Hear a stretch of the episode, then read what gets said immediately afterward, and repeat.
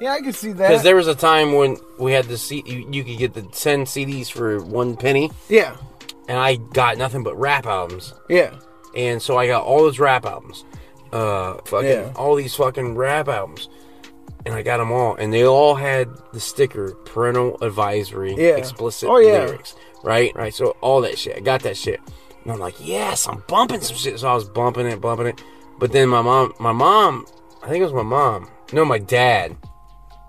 Because I went to my dad's house, Yeah. and my dad looked at it and he was like, "What is this?" And I said, "This is rap, Dad." Blah, blah, blah.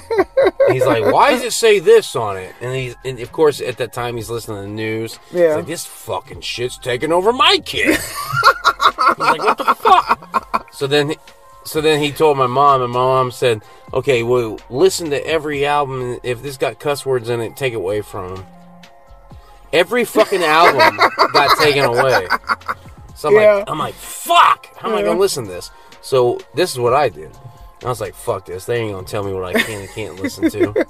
and what happened was once they deemed all my music to be bad, they put it on a shelf. Mm-hmm. Yeah. And you couldn't touch it. I said, okay, whatever. Because my mom took all the CDs back home. Yeah. And put them on the shelf. And my dad lived in his place, right? yeah, So my mom was asleep. I snuck every fucking CD out of this case, Yeah. left the case sitting there. oh, that's put my genius. CDs in There you go. and then I could, and I had my portable Walkman, so I bumped that shit everywhere I went.